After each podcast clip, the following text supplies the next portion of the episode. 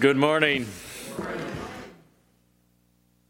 It's it's wonderful to be back amongst you. It's always a joy to be here and to uh, be a part of your worship service. It's it blesses my soul uh, to hear the singing of God's word and to hear you praying is a real blessing uh, to me.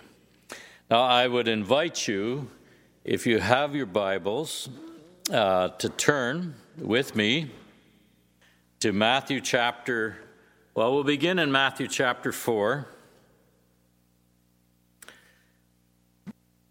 Matthew chapter 4, reading at uh, verse 17, and then we'll move. Well, no, we'll just read the whole thing. So, okay, Matthew 4, verse 17. I'm asking the Lord to help me here. What's happened up to this point in uh, Matthew's uh, record of uh, Jesus Christ our Lord is that Jesus has uh, been baptized now. He has uh, faced the devil in the wilderness, uh, being tempted sorely for 40 days. He's been filled with the Holy Spirit before that. And now he is entering full time into the ministry of of preaching, and this is what he uh, began preaching in verse 17 of chapter 4 of Matthew. From that time, Jesus began to preach, saying, Repent, for the kingdom of God is at hand.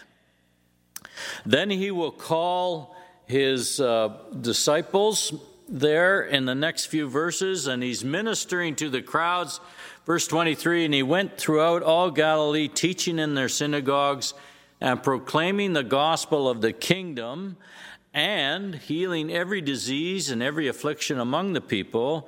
So his fame spread throughout all Syria, and they brought him all the sick, those afflicted with various diseases and pains, those oppressed by demons, epileptics, and paralytics, and he healed them and great crowds followed him from Galilee and the Decapolis, and from Jerusalem and Judea, and from beyond the Jordan. Seeing the crowds, he went up, that is Jesus, on the mountain, and when he sat down, his disciples came to him. And he opened his mouth and taught them, saying, and these are what we call the Beatitudes. Uh, Blessed are the poor in spirit, for theirs is the kingdom of heaven. Blessed are those who mourn, for they shall be comforted. Blessed are the meek, for they shall inherit the earth. Blessed are those who hunger and thirst for righteousness, for they shall be satisfied. Blessed are the merciful, for they shall receive mercy. Blessed are the pure in heart, for they shall see God. Blessed are the peacemakers, for they shall be called sons of God. Blessed are those who are persecuted for righteousness' sake, for theirs is the kingdom of heaven. Blessed are you when others revile you and persecute you and utter all kinds of evil against you falsely on my account. Rejoice and be glad, for your reward is great in heaven. For so perse- they persecuted the prophets who were before you. Let's pray. Heavenly Father, we thank you for your word. Indeed, Lord, what you have chosen to help us grow, to speak into our hearts and lives, to change us, to encourage us, to help us in our praise, to help us, Lord, know you. We thank you for your word. We ask today that it would come forth into our hearts uh, enlighten us, Lord, in the power of your Holy Spirit, that we might understand it, that we might apply it, that we might grow from it and be encouraged from it as well. Lord, thank you for this congregation. And Lord, as they have uh, many things on their plate right now, I pray that you will help them. Help them in all their decisions. Help them not to make one decision that is against your will. Help them, Lord, to be able to know and to follow your will, and that the church would be a place of rejoicing and a place of peace for all your people, a place, an environment, Lord, where they grow and develop. Lord, help help this congregation, we pray. Help those who are struggling mentally, physically, spiritually, Lord. Help all people today. Watch over our families, watch over our marriages, our children, grandchildren, Lord, our parents and grandparents. Lord, help. Help us all. We need you, and we thank you that you are there and that you do answer our prayers. Thank you, Father. In Jesus' name, amen. All God's people said, Amen. Yes, very good. So, if you ever have me back again, I thought the Sermon on the Mount uh, would be always a, it's a good place you can come and come back and get right back into it. It's not difficult for a, a pastor or a preacher to do that. So, uh, the Sermon on the Mount is uh, in Matthew 5, chapter 5, chapter 6, and chapter 7. And it's, it's a wonderful book. It has been recognized by many as the greatest sermon ever given. It is given by Jesus. It is uh, what the Lord used in my life when I was not a believer. Uh, I picked up the Bible and, and I read it for three years. Um, up to that point, I'd had this understanding that you just be a nice person and you would go to heaven. Um, but as I began to read the Bible on my own, and I was not attending a church, and as I said, I read it for three years, I came to this scripture in Matthew 5, 6, and 7, and the scripture in Romans chapter 1, 2, and 3. And they led me to the knowledge of my utter sinfulness that on my own I was not right before God, and neither could be made right with God by my own efforts. And I needed something else. And one day, if I'm ever back again, maybe I'll give you my testimony as to how the Lord did that. But this sermon is what Jesus expects of every believer. These are not optional uh, commands, teachings that Jesus give. I can not something I can say, well, you know, maybe I'll do that, maybe I won't. These are absolutely essential in Jesus' eyes, and it is the life that we have been called to live as believers. Uh, they are not optional. It is the life that pleases God. So we read in chapter 4, verse 17, that Jesus preached, Repent, for the kingdom of heaven is at hand. So we can draw a few conclusions from that. Number one is that up to that point in time, the kingdom of heaven had not come. Understood? Everyone get that? It had not come, it was something new. And uh, that is, it had not been there before. And then, number two, the kingdom of heaven is something that we need to prepare for, and we prepare for it by repenting, which we'll look at in a minute.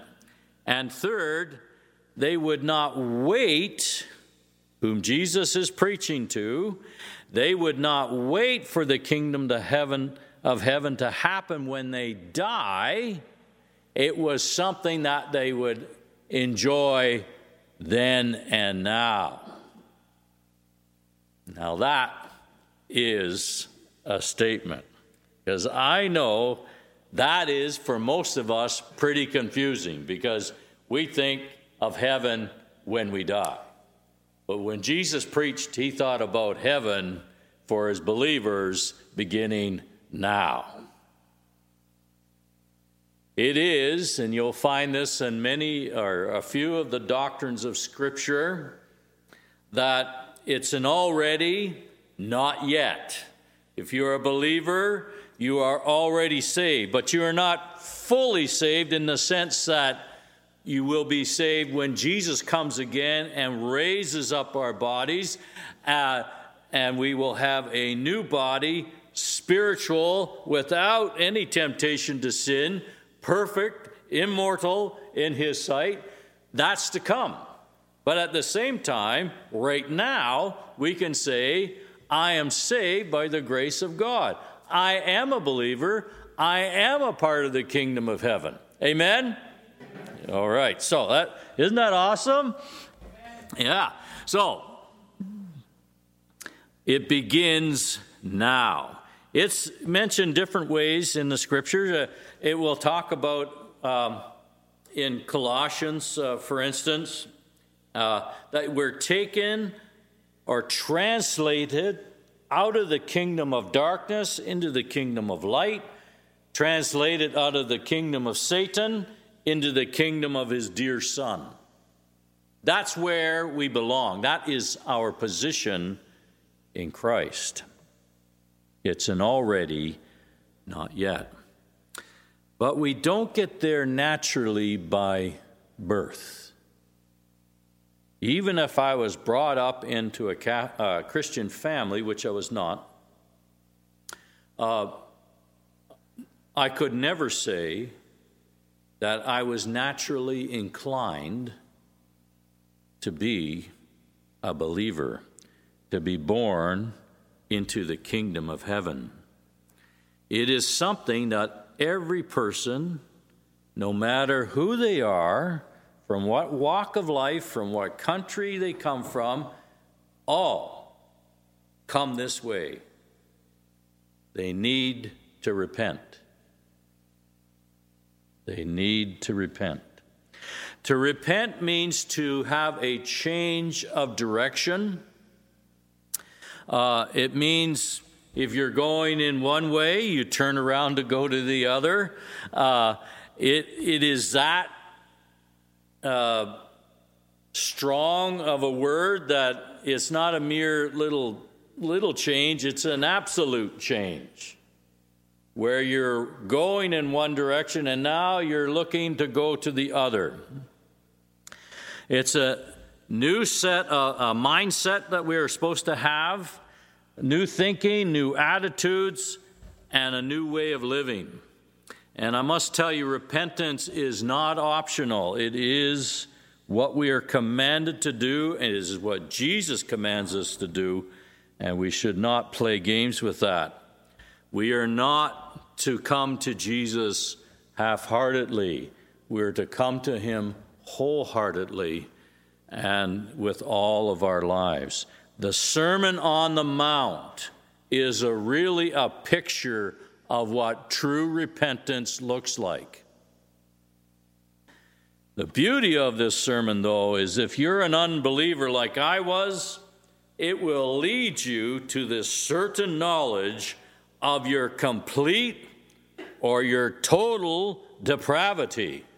That every part of your being is affected by sin. And even at your best, strongest will, desire with all of your heart, if you don't have the Spirit of God, you cannot live this life.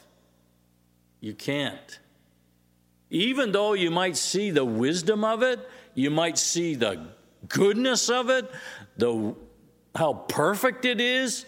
I mean, if people followed the Sermon on the Mount 100%, we would not have any problems in our families. We would have no problems uh, in our churches. We would have no problems in uh, marriages. We have no wars in this world if they followed the Sermon on the Mount.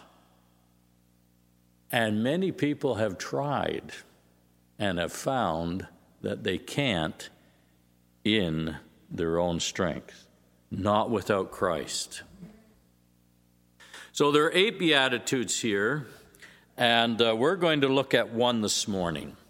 And it's called, and I'm gonna, we're gonna do a memory verse now. Any of you ever done memory verses? I am the absolute worst at memory verses. Oh, I mean, when people say memory verses, I want to run out of the church. And but I, I think it's a good thing, and this one's real easy. So we're going to do it in two parts. Blessed are the poor in spirit, for theirs is the kingdom of heaven. Look, you've done it already. Amazing, very good. I was going to throw some Hebrew in there for you today. I'm learning Hebrew in the seminary, which is, oh, wow. At my age, learning a language when I struggle with the English language uh, is amazing. Uh, but one of those days, maybe we'll get some of that as well. Anyway, the Lord helping us. Uh, but blessed are the poor in spirit, for theirs is the kingdom of heaven. Now, this, what does this word blessed mean, or blessed, as some people say? Now, if you have another Bible, uh, especially a paraphrase Bible, or you have a commentary, uh, they might translate that word happy, or sorry, to being happy. Blessed means happy or being fortunate. And that's true. The problem is with those words, they have nuances to it uh, because happy, uh, it sounds like a pure uh, feeling. And we know feelings come and go like the wind, don't they? One minute you can be happy, next minute you can be sad. And, uh, and the word fortunate, uh, it's a good word too, but it sometimes has that nuances of being, I'm just being lucky right? Well, I, I, what I would suggest to you today is the word blessed means this approved of God. Approved of God. And for me, that is much better. Much better. Yes, I am blessed. I with that blessing at times comes great happiness, and that's awesome. Oh, yes, enjoy that when it comes. But there are also times when you're blessed that you can be very sad. For instance, with the death of a loved one. That doesn't make you unblessed, you're still blessed, approved of God. But some of the strength that we need to endure those times that are difficult come from us knowing that our position before God as believers is the place of being blessed. I'm blessed. All God's people say, I am blessed. I am blessed. One. I am blessed. I am blessed. If you think about that, it is the smile of God upon your life. And that is a wonderful thought. That God, as much as I do things sin at times that I'm not proud of, that God overall looks at me because of the very goodness of His Son, the very righteousness of Jesus Christ that I receive, that you receive when you believe in Him, that God sets His smile upon you. That is wonderful. That will help you endure anything that you're going through. So no matter how life how difficult life is and it can get very very difficult. You will never hear me say that you should be without difficulty, without problems, without horrendous events happening in your life. That's not true. We are people of the truth, and we can live in the reality of that and still know we are blessed. We are blessed. I am approved by God. God smiling at me. You know, I had a, a Jamaican Christian man that I used to work near, and uh, I used to go and I would say to him in the morning, my normal greeting, I would say, "How you doing?" And he would look at me with the brightest smile, and he would say, "Blessed." And it didn't matter if it was an unbeliever coming to him or not if they asked him, no matter how his day was going, he would say, blessed. And that's who you are. And that's something that you should practice. You know, look in the mirror in the morning and you say, I'm not liking what I'm looking, but I'm blessed. All right? Okay, so anyway. Now, anyone reading these Beatitudes for the first time, if you really concentrate on when you read them, uh, you're going to find these statements rather bizarre. I mean, after all, who, who wants to be poor at anything? I don't want to be poor financially. I wouldn't want to be poor intellectually. I wouldn't want to be poor in ability or accomplishments. Nobody likes that. Yet somehow being poor in spirit is of enormous value.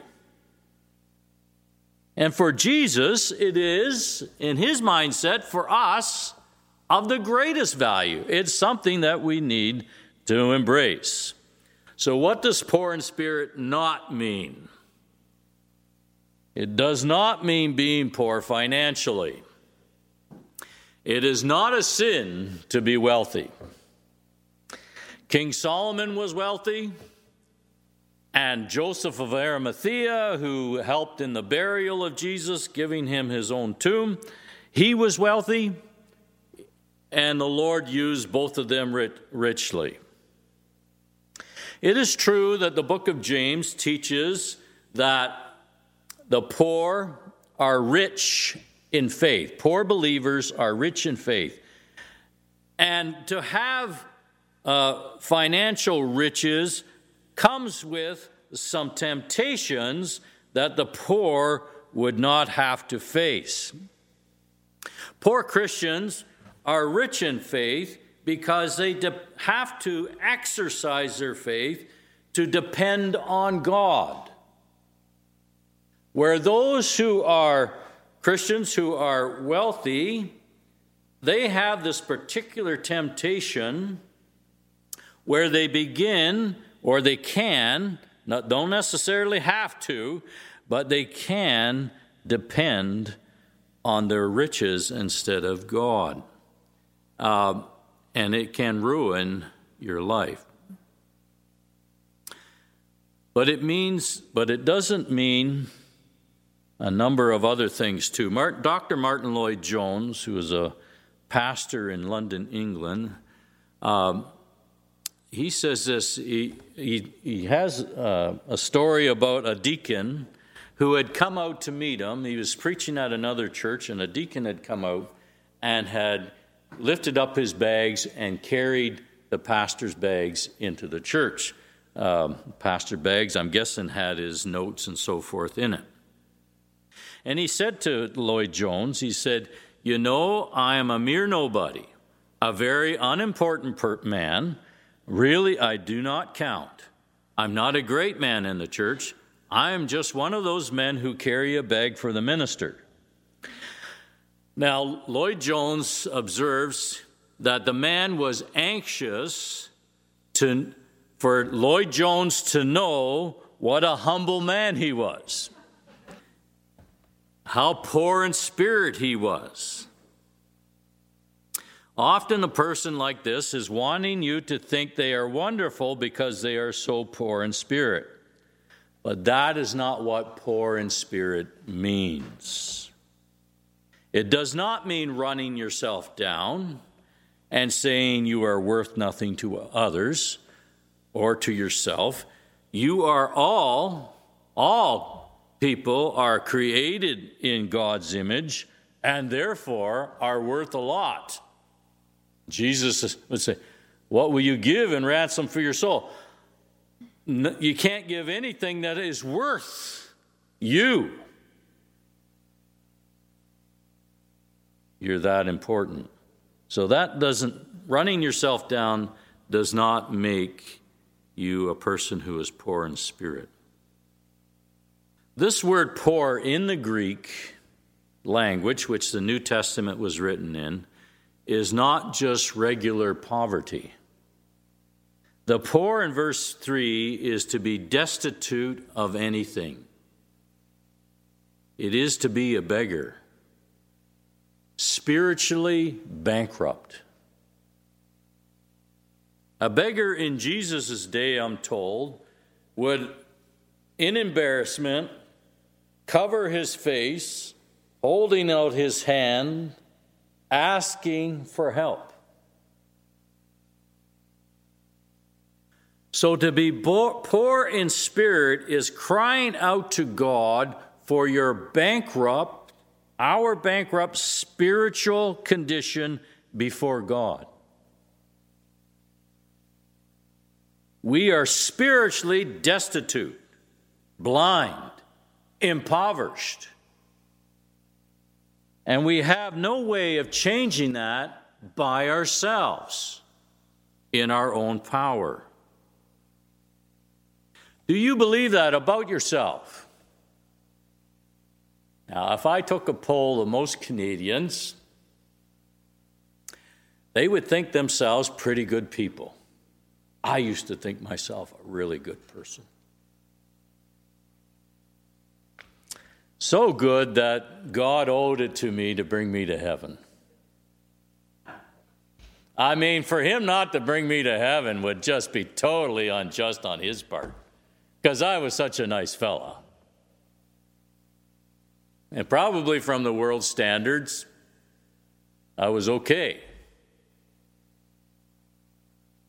But I forget, I forgot or did not know, it's not the world that will be judging me, it's God. How does He see us?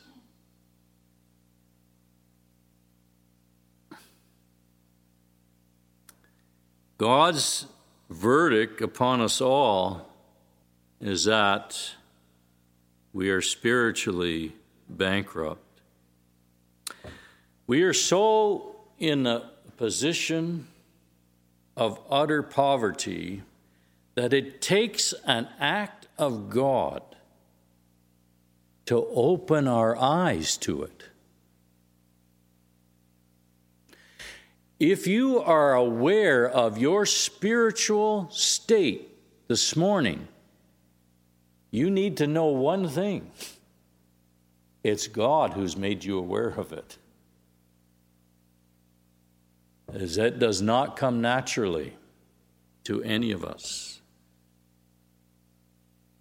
And it took an act of God not only to awaken me to that and you to that but it took an act of God to bring the remedy to that and sending his own son to die on the cross for our sins. Jesus did for us what we could never do for ourselves. Jesus lived a perfect, sinless life, tempted in every way without sin.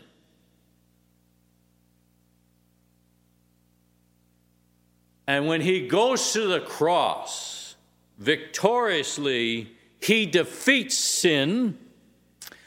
That by the grace of God, God will give you the grace to believe in him, the grace that will give you the very righteousness of Christ when you believe in him. I get all of Jesus' goodness, he gets all of my ugliness. So, not one of us are better than anyone else. We all come on the same level field, playing field, if you like, on the same level before God, and only one way to be made right with God, and that's through Jesus Christ.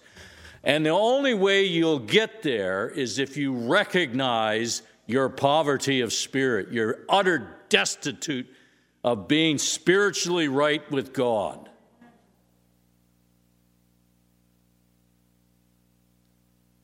I encourage you today, if you have never reached out and said, Oh God, be merciful to me, a sinner. If you have never done that, I call on you now. The Lord is looking at you. You need to come to Him now without failure. Wonderful news is He will receive you. He received me, He will receive you. That's awesome. Awesome. And for us who believe, enjoy the smile of God on your life. Know that God's love, his care. And for me, the thought of him smiling at me and not frowning all the time and sitting there with a big stick ready to whop me because I deserve it, but because of Jesus Christ, his son. I recognize in my spiritual poverty that he has received me as his child. His smile is upon me. His smile is upon every one of you who love him, who love Jesus Christ and believe in him. The Lord help us today. Let us pray. Father, thank you for your grace that ever reached down to sinners like us and has worked so powerfully, so quietly at times, grace, graciously in our lives, so mercifully in our lives that led us to yourself, to believe in your Son. And Father, that your smile upon us still stands. We do need to ask for forgiveness, Father. But we thank you today that, like a child with his father who loves him, we are always forgiven as we confess. Thank you, O God, for your smile upon us again. Thank you that we are blessed. In Jesus' name, amen.